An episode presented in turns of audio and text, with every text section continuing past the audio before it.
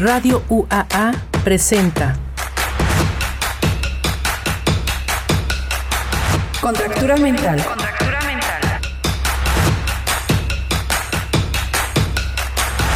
La visión de una mente en creación.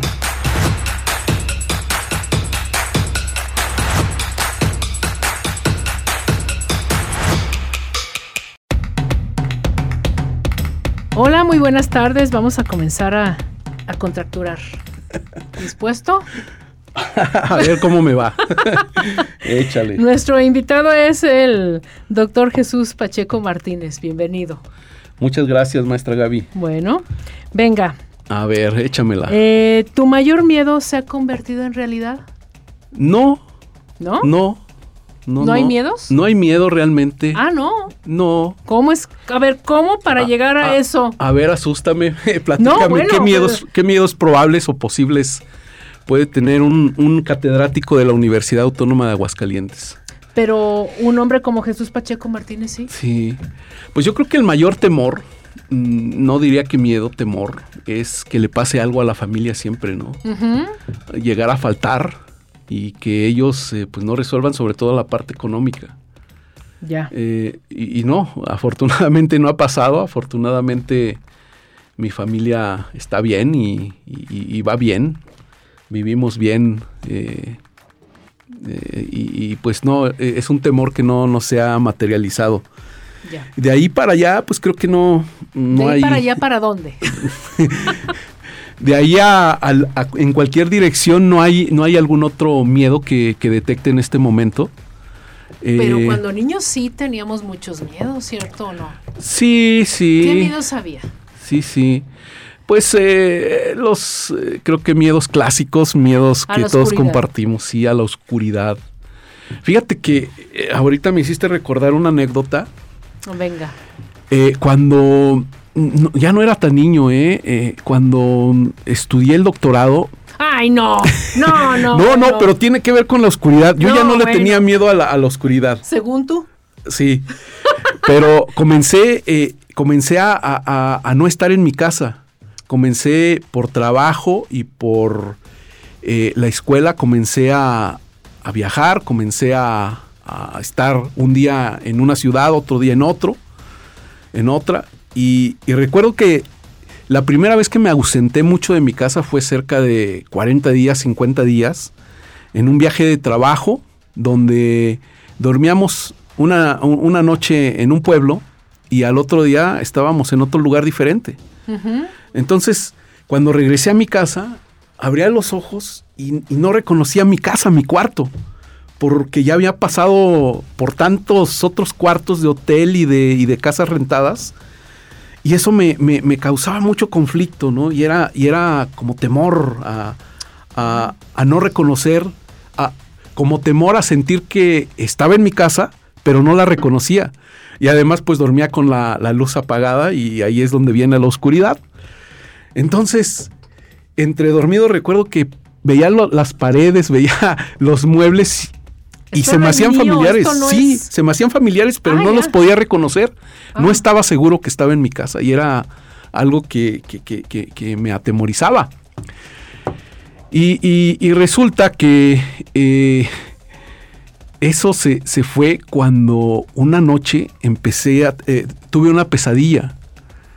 Eh, soñé muy, muy, muy horrible. Recuerdo que veía al demonio. Ay, Dios. No sé por qué. ¿Cómo? ¿Cómo estaba personificado? ¿Cómo lo pintan así? Ah, sí. Sí, feo, horrible, sí, eh, Ah, bigotón, así como diablo de pastorela. Pero me daba miedo porque estaba oscuro.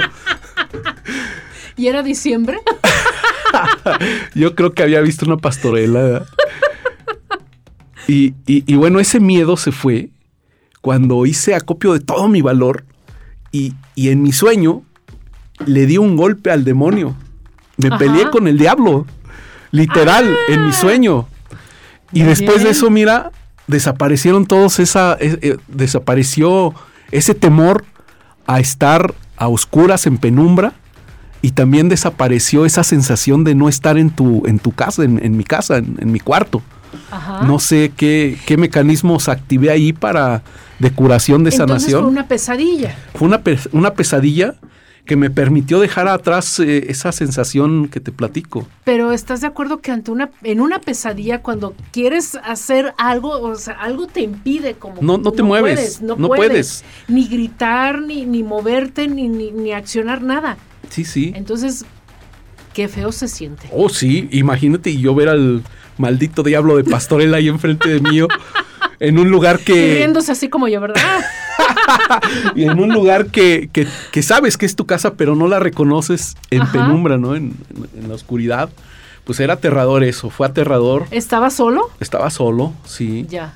Y, y bueno, pues no sé cómo, en mi sueño, no sé si en la cama eh, físicamente yo levanté el brazo, no sé, pero en mi sueño sí, le tiré un trancazo, otro, y, y me armé de valor y terminé, eh, pues contento, terminé, Ah, ya. terminé sanado esa, esa noche después de la pesadilla. No sé si desperté, no sé si en el mismo sueño me, me sentí ya tranquilo y ya, ya no, ya no, ya no tuve más temores de ese tipo. Mm. Sí, sí. Pero si era el miedo a la oscuridad, entonces. Yo creo que sí. Sí. Sí. Conjugado o detonado por ese episodio de, de- de- de viaje que no estaba en mi casa, no repetía anoche en un mismo lugar. Ay, Sí, sí. Qué difícil, ¿no? Sí, Digo, sí, sí. Porque andar de un lado y otro y otro y otro. Sí, sí, pero el trabajo es el trabajo y tenemos que, que entrarle. Entonces, regresando a los miedos, pues no, no se, no se han material- materializado esos miedos todavía. Si tienes, entonces. Sí, sí, hay algunos ¿Muchos? temores. No, yo creo que los naturales, ¿no? Hay esa, ¿Cuáles son los miedos naturales? A ver. por ejemplo, ¿Para ti? por- eh, yo creo que todo todo mundo se pregunta o, o- o se ha imaginado cómo va a ser esa, esa- esos últimos años o días de su vida, ¿no?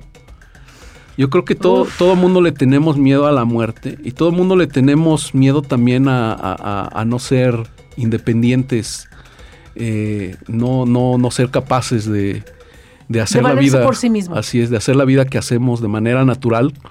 Muchas veces quizás ni siquiera eh, lo ponemos ahí en la mesa de, del análisis, ¿no? Es que ya estamos llegando a una edad donde nos hacemos esas preguntas, Sí. más bien. Porque Sí, antes no, ¿verdad que no? ¿Verdad? Sí. ¿O a poco de adolescente? No, ¿O cuando estabas no. estudiando la maestría? No, ¿Te hacías esas preguntas? Pues claro que Bendita no. juventud. Sí. ¿Verdad? Sí. ¿No será que más bien estamos llegando a esa edad donde ya empiezan a darnos esos miedos? Yo creo que sí. Yo creo que sí. Sí, claro, ahora ya lo vemos más, más de cerca, ¿no? Eh, cuando teníamos 20 años, pues no nos cansábamos, ¿no? Ahora Nos subir. parecía lejano, pero lejanísimo, los 50. Sí, sí, sí, sí. Eh, ahora el subir a la torre de rectoría por las escaleras, pues como que ya no, ya no lo consideramos, No, ¿no? pues ¿quién se atreve? An- antes- Yo no. Antes recuerdo que cuando había un edificio así, eh, esperabas el elevador y si no, y si no bajaba rápido el elevador, ah, me voy caminando por las escaleras. No, ahora sí lo esperamos, ¿no? O sea, ya ahí se nota que ya perdimos capacidades. Y, y ese es uno de mis temores. Ese ¿Ah, sí? es- creo yo que la mayoría de las personas en edad madura eh, al, al menos piensan una vez en eso, en ese tema. Yo no tengo mucho de que sí tenía cierto, bueno, no temor, sino más bien eh, dejar arregladas cosas. Porque la muerte va a llegar. Sí. Eh, me puse a hacer mi testamento. Oh, wow. Sí, sí, sí, Sí. sí, ya. Sí, también uno piensa que siempre va a tener tiempo, ¿verdad? Que, que la muerte nos va a avisar, oye, vete a hacer el testamento porque luego regreso. No, creo que sí hay que, hay que ser un poco previsores. Así que ya lo que esté, ya lo dejé a quien corresponda. Sí. Y pues Pero, pero por otro lado también eh, la edad te, te da esa... Hablábamos la vez pasada de la curva de la felicidad, ¿no? sí, Decíamos que después de los 40 ya vamos para arriba, ¿sí? Entonces, si bien ya vemos eh, por allá la, eh, la luz del, del túnel, al final del túnel, o sea, quiere decir que vamos a pasar por el vamos a pasar por ahí, sí, claro. Pero también estamos en un momento en donde pues ya eh, esas broncas existenciales ya se fueron, ya tenemos un poquito de seguridad económica, encontramos al amor de la vida y algunos lo, lo mantenemos. Entonces pues eh, eso de alguna manera eh, también este, pues nos dice que esta parte de la vida no es tan, no es, no es tan de temores, ¿no? Más bien es de, de, vivirla bien, de, de, vivir plenamente. Y, bueno, pues si llega la señora muerte, pues bienvenida, ¿no? También es un paso que tenemos que, que, dar ahí. Hay una, eh, ¿conoces a Aquino? Sí. El autor de Mafalda. Hay una tira donde este, es un señor ya muy avanzado de edad en la cama, llega la muerte por él y él le dice, no, ¿cuál? Se la, se la lleva a la cama. y en el siguiente cuadro sale la muerte con una carriola. Ah, sí, sí, sí. No, y, mira, yo eh, ahora regresando a la pregunta, los temores. Ah, ¿Cuáles temores? No, mi vida es feliz ahora. ¿no? Tengo una niña de cuatro años, te, te, platicaba hace rato. Nicte. Nicte, saludos. Nick, estoy en la radio. Nick es fue como una inyección de juventud, ¿no? Es, eh, es un motor que nuevamente cargó baterías para, para seguir trabajando, para seguir viviendo. ¿sí? Y con ella, es una pregunta que me gustaría hacerte regresando, bueno, que me la contestes más bien regresando del corte, si te parece bien. Me parece bien. Eh, Nick te ha hecho que esos temores que llegaste a tener se disolvieran o fueran otros? La contesto regresando. Muy bien, regresamos en un momento. Contractura mental. Contractura mental. En un momento continuamos.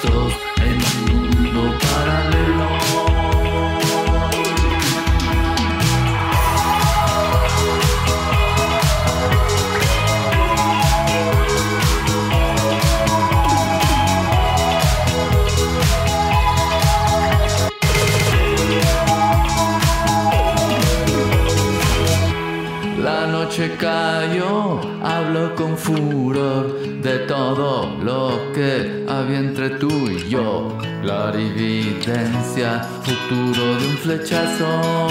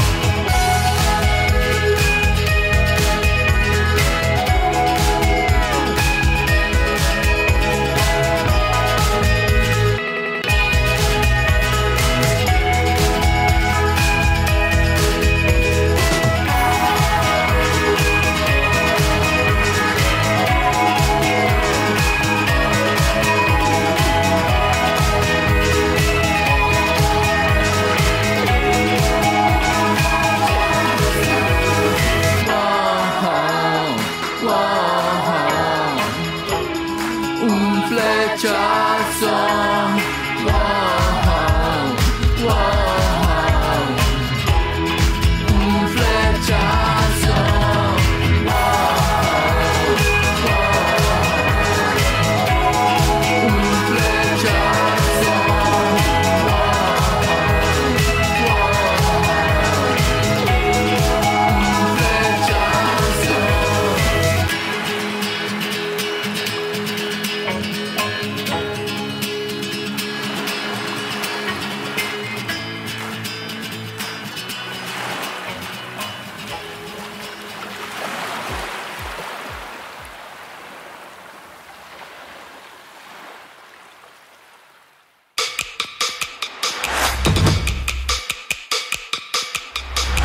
Regresamos a Contractura Mental.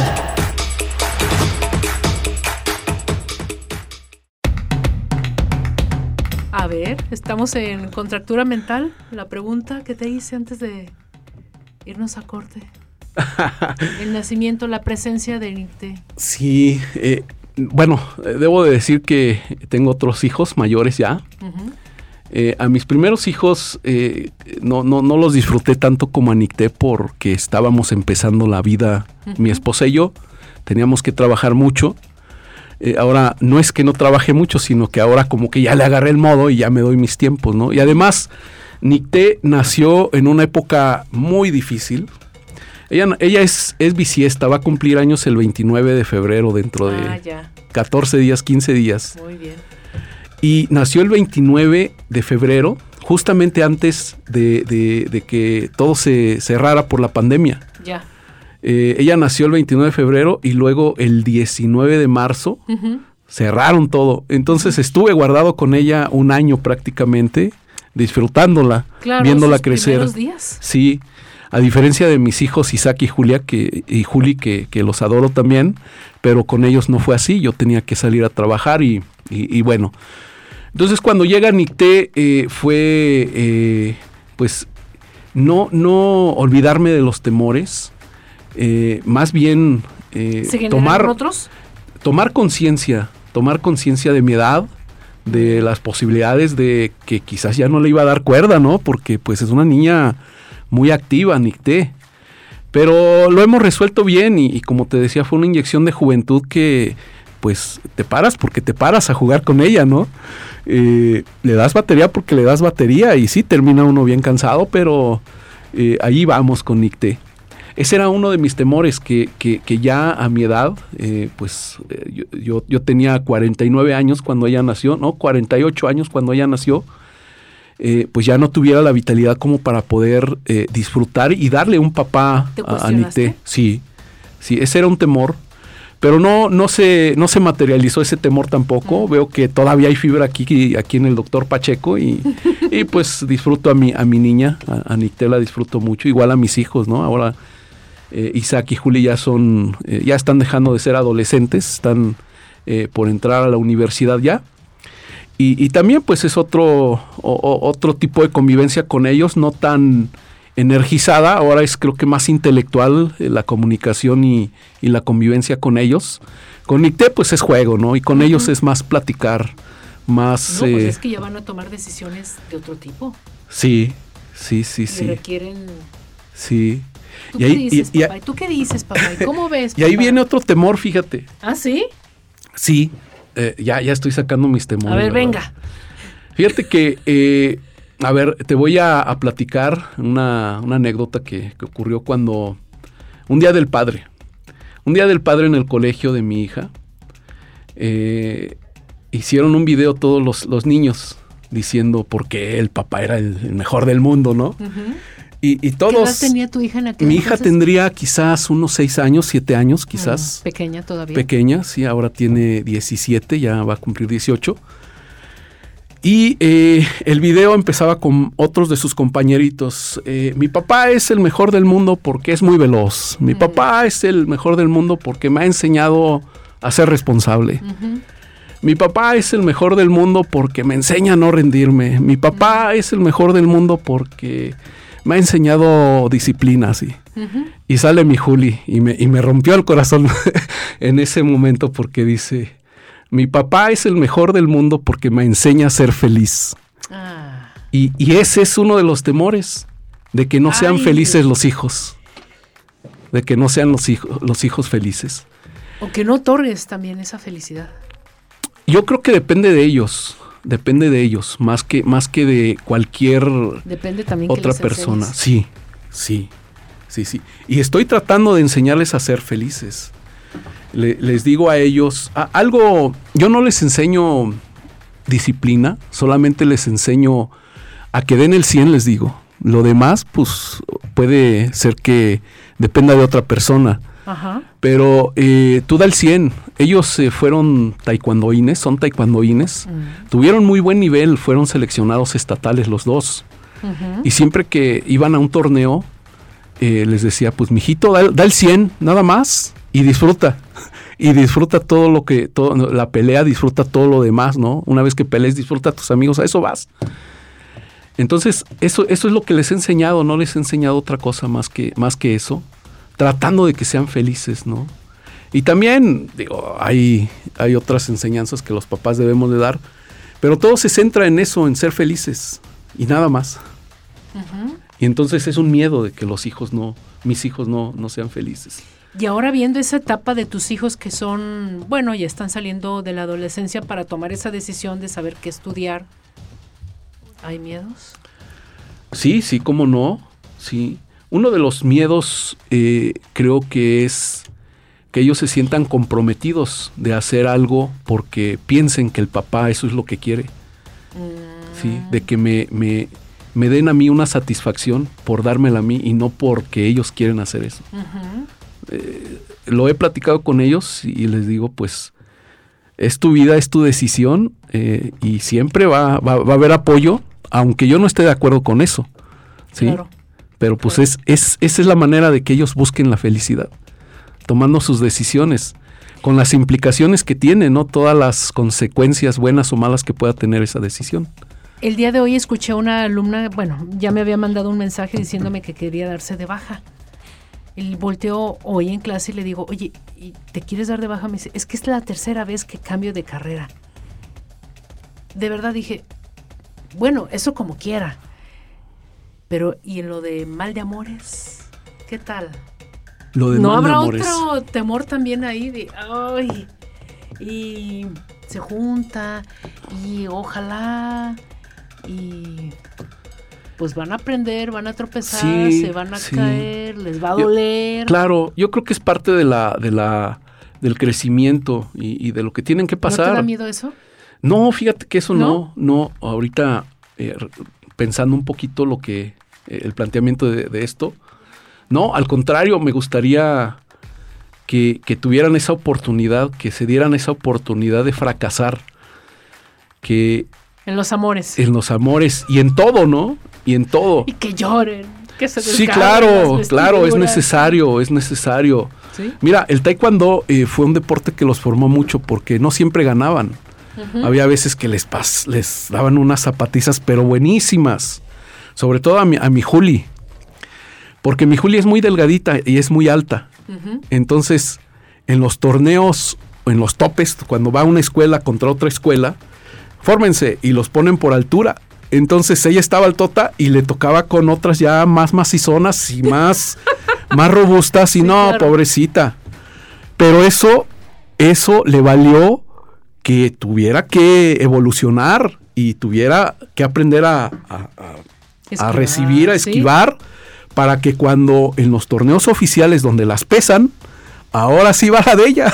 Entonces le tocaban de su, de su estatura, delgaditas también, pero ella ya estaba acostumbrada también a, a- a patear eh, otro tipo de, de- de- complexiones. Entonces, en los amores, ¿a patear? Sí, también, ¿por qué no? ¿Por qué no? Este sí, no, deben. el que sigue. Yo, yo les digo a mis hijos, eh, se los he dicho algunas veces. Válgame, ya no te voy a ver igual. Se, se los he dicho que, que besen muchas, muchas bocas. Ah, Sí, sí, que, que- que prueben muchas, muchas bocas a los sin dos. miedo. Sí, por supuesto, sí. Mm. Sí, sí, y, y también no les he dicho que les van a romper el corazón, pero yo sé que sí. Difícilmente Sí. o es muy probable que la primera novia, novio que tengan no sea el, el último.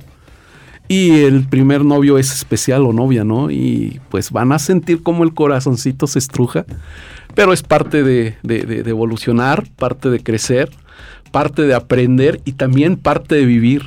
Y también que rompan muchos corazones. Ah, caramba. A ver. No es lo mismo. No es lo ¿estás de mismo, no, no es lo mismo. no. Sí, sí. Eh, hemos platicado también de las relaciones tóxicas Ajá. eh, y, y también de, de, de, pues, no generar expectativas que, que- que no corresponden a, a- a una relación que ellos quieren, ¿no?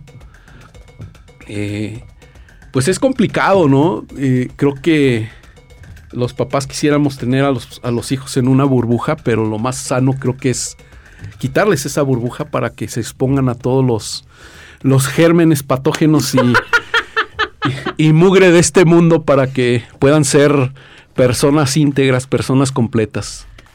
Ándale. Pues sí. Sí, y, y el mal de amores, pues es eh, en los hijos, pues es, es necesario, es necesario. Y también, bueno, pues si rompen un corazón, pues yo espero que también aquella otra persona lo vea como un aprendizaje Y ahí también va, para su vida. sí, en la competencia. Yo también Sí, te voy a romper sí. el corazón. Sí, sí. Muy bien, pues muchas gracias. No, gracias a ti, Gaby. A lo Eh, mejor hay más miedos, ¿eh? Yo creo que sí, escarbándole por ahí, buscándole, sí, sí. Ah, sobre todo por lo querido, ¿no? Claro. Lo querido, la pérdida de lo querido o el daño hacia lo querido es uno de los miedos universales, creo yo. Entonces, pues Que también lo querido se daña.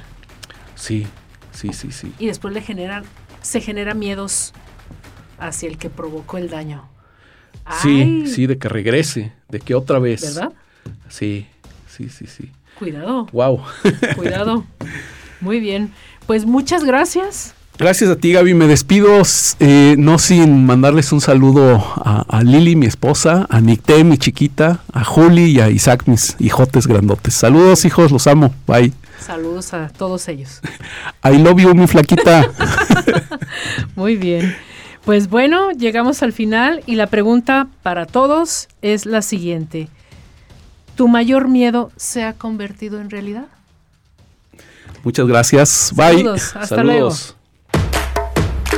Contractura mental. Contractura mental. La visión de una mente en creación.